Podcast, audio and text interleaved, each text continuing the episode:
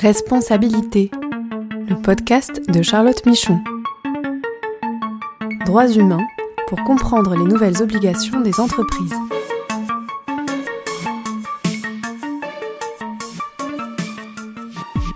Bonjour à tous et bienvenue dans ce podcast consacré aux nouvelles responsabilités des entreprises en matière de droits humains.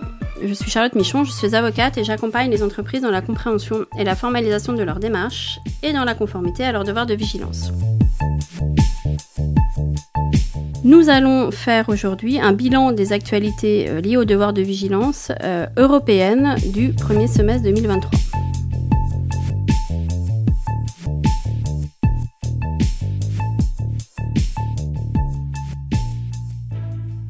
Nous nous retrouvons donc dans ce deuxième épisode de podcast d'actualité pour faire un bilan à mi-année des évolutions réglementaires européennes, un lien avec le devoir de vigilance des entreprises.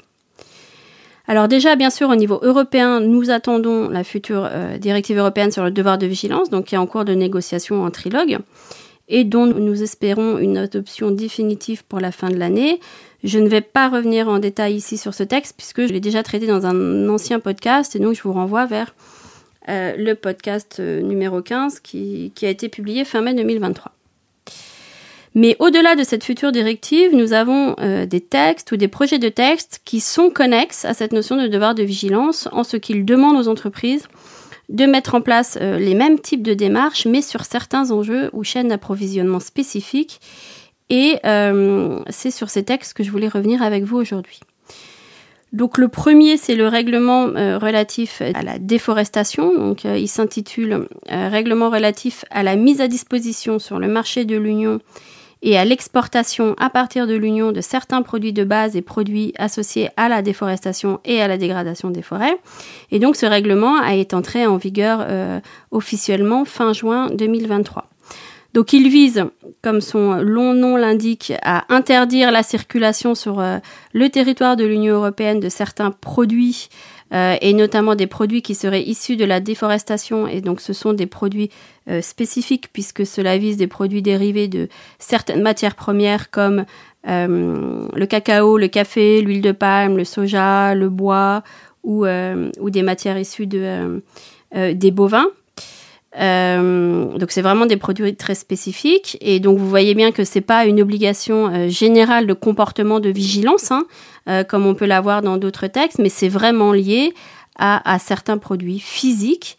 Et d'ailleurs, quand on regarde le texte, c'est lié vraiment à l'idée qu'il ne faut pas que sur le territoire, le marché de, de l'Union européenne, il y ait des produits euh, issus de, de, la déforestation et donc des violations des droits environnementaux et des droits humains euh, liés à la déforestation. Et quand on regarde un peu les, les contrôles et les sanctions liées à ce texte, euh, ils se feront majoritairement donc par les autorités douanières. Donc là aussi, c'est d'autres autorités qui vont aller euh, évaluer les entreprises et ces autorités pourront par exemple saisir les produits, les suspendre ou demander leur destruction. Donc c'est vraiment euh, c'est vraiment euh, une autre approche. Simplement pour éviter euh, que les entreprises mettent en circulation ces produits, eh ben leur obligation est de mettre en place ce qui est appelé un système de diligence raisonnée donc par rapport à ces produits. Et donc nous retrouvons bien le lien avec le devoir de vigilance et donc de mettre en place un système qui va leur permettre de tracer leur chaîne d'approvisionnement par rapport à ces produits et d'évaluer euh, les risques euh, que ces produits soient donc issus de la déforestation avec un certain nombre de critères liés au, pays de, de, localisation des, euh, des acteurs sur la chaîne d'approvisionnement, la présence de forêts, de communautés vulnérables, etc. Cette nouvelle réglementation donc sur la déforestation rejoint aussi une autre réglementation qui existait déjà au niveau de l'Union européenne donc sur les minerais de conflit, donc qui est déjà entrée en vigueur et qui vise aussi à demander euh, aux entreprises euh, importatrices, donc une diligence raisonnable sur l'approvisionnement de, de, certains minerais qui pourraient, euh, qui seraient euh, issus de zones de conflit. Et c'est aussi la même approche qu'on retrouve dans un, un, futur règlement européen qui vise à interdire aussi sur le marché de l'Union donc des produits qui seraient issus du travail forcé. Donc ce règlement a été annoncé en septembre 2022. Il est en cours de, de discussion, mais donc on devrait l'avoir euh, pas cette année, mais plutôt euh, l'année prochaine. Donc vous voyez, là, c'est une approche vraiment par produit ou par enjeu particulièrement à risque, avec euh, des exigences et des contrôles plutôt liés à l'importation ou à l'exportation des produits, mais qui demandent toujours aux entreprises de mettre en place donc la démarche de vigilance, d'identification, de gestion euh, des risques et surtout sur l'ensemble de leur chaîne euh, d'approvisionnement et qui leur demandent aussi de documenter et d'être prêts à, à en rendre compte aux autorités. Sachez aussi que ce même système de traçabilité est demandé par un autre règlement qui vient d'être adopté fin juillet. Euh, règlement européen, c'est le règlement relatif aux batteries de l'Union européenne.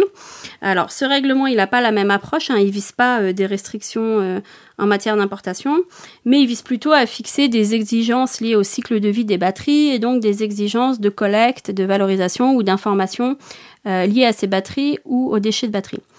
Mais il prévoit aussi, donc, dans, un de ses articles, toujours euh, un devoir de diligence, donc pour les opérateurs, qui euh, vont devoir vérifier euh, la source donc des matières premières utilisées pour les batteries et s'assurer que elles ne sont pas la conséquence de violations des droits humains ou de violations des droits environnementaux. Donc on retrouve bien ce concept de traçabilité, de identification des risques, une approche par les risques et, et sur les chaînes d'approvisionnement des entreprises. Alors, aux côtés de ce type de réglementation, donc encore une fois, et qui sont d'ailleurs des règlements, et c'est important de le noter, hein, puisque les règlements sont, euh, sont d'application immédiate, donc euh, qui visent euh, à l'obligation de vigilance. L'autre grande réglementation européenne récente que je voudrais évoquer avec vous, c'est la directive dite CSRD qui concerne cette fois-ci le reporting extra-financier. Donc le reporting extra-financier, on en a déjà parlé dans le, troisième épisode du podcast, donc en décembre dernier. C'est l'obligation pour les entreprises de rendre compte publiquement d'informations sur leurs enjeux environnementaux, sociaux et de gouvernance. Euh, donc sur les enjeux euh, les plus euh, matériels pour elles et évidemment sur les actions qu'elles mettent en place pour les traiter. Cette directive, donc, qui a été adoptée en décembre dernier, elle remplace une directive, une précédente directive de 2014 et elle vise à améliorer finalement le reporting extra-financier et en particulier en donnant accès à des informations environnementales, sociales et de gouvernance qui soient fiables, qui soient pertinentes et qui soient aussi comparables entre les entreprises. Euh, et notamment pour leurs parties prenantes évidemment, mais en particulier pour euh, les investisseurs. Alors comme je vous l'ai dit, cette directive a été adoptée en décembre 2022, mais ce qui est nouveau là cette année ou durant le premier semestre, c'est l'adoption des actes euh, délégués d'application finalement, donc qui ont eu lieu euh, cet été, et en particulier euh, des actes sur l'utilisation de normes appelées de normes de durabilité. Donc c'était des normes qui étaient proposées par une instance qui s'appelle l'EFRAG, et ces normes doivent servir de référentiel commun pour les entreprises et donne beaucoup d'informations sur euh, les éléments à considérer, sur comment euh, choisir les enjeux euh, les plus matériels, sur les indicateurs à publier, les engagements, les politiques, etc. Donc elles sont assez complexes et complètes, donc je ne vais pas vous les développer aujourd'hui. Mais ce que je voulais vous montrer quand même, c'est les deux principaux liens que, nous pouvons déjà voir entre cette nouvelle obligation de reporting avec cette directive CSRD et avec le devoir de vigilance. Alors, en très résumé, ce qu'il est attendu des entreprises au titre de cette directive CSRD, c'est qu'elles fassent ce qu'on appelle une analyse de double matérialité sur les enjeux RSE. Ça veut dire qu'elles doivent identifier les enjeux les plus matériels pour elles, euh, aussi bien par rapport aux impacts qu'elles peuvent avoir euh, sur les personnes et l'environnement, et c'est ce qu'on appelle euh, la matérialité des impacts, donc impact positif ou négatif mais aussi euh, identifier les enjeux matériels par rapport aux risques et opportunités, notamment euh, financières, que ces enjeux peuvent avoir sur l'entreprise, donc sa situation économique, ses marchés, etc. Et c'est ce qu'on appelle la matérialité plutôt financière. Donc vous voyez, il y a des exercices de matérialité à faire pour les entreprises avec deux prismes d'analystes différents. Euh, une sur les impacts que l'entreprise peut avoir et une autre sur euh, les impacts qui existent sur l'entreprise, et notamment les impacts financiers. Et c'est ce qu'on appelle le concept de double matérialité. Et si nous devons faire un parallèle avec la cartographie des risques vigilance, c'est sur ces questions d'identification des impacts négatifs, finalement, donc la matérialité des impacts sur les personnes et l'environnement, qu'on retrouve le lien, puisque ce sont précisément euh, euh, ces risques, en fait, que le devoir de vigilance cherche à identifier et gérer. Et si on regarde les normes qui sont sorties donc à l'été, les méthodologies et les critères définis par ces normes de reporting s'appuient elles-mêmes largement sur les recommandations des textes liés au devoir de vigilance.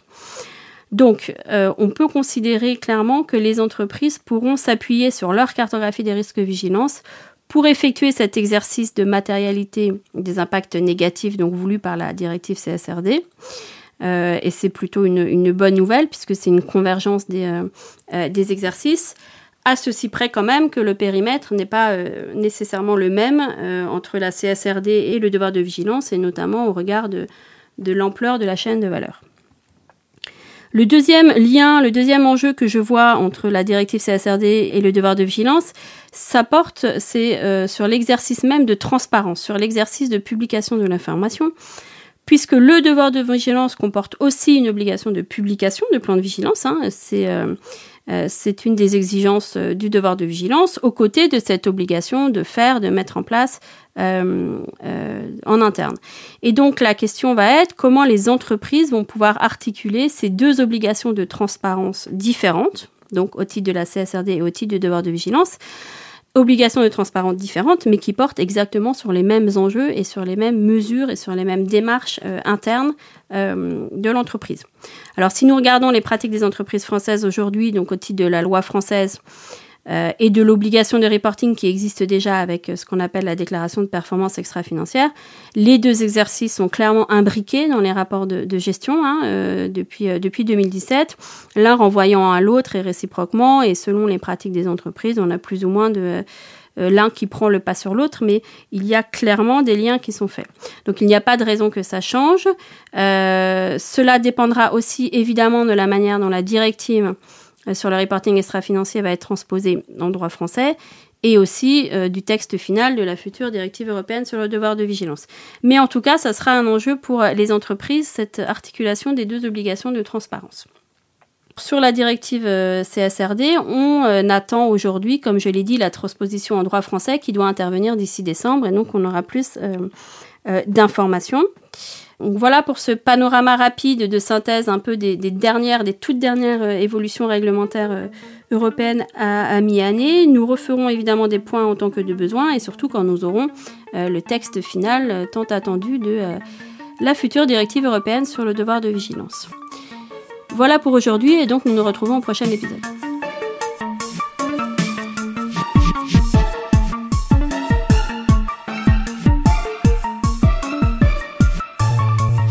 Ce podcast est proposé et présenté par Charlotte Michon. Vous pouvez la contacter sur LinkedIn pour plus d'informations. Produit par Amicus Radio, réalisé par Léobardo Arango.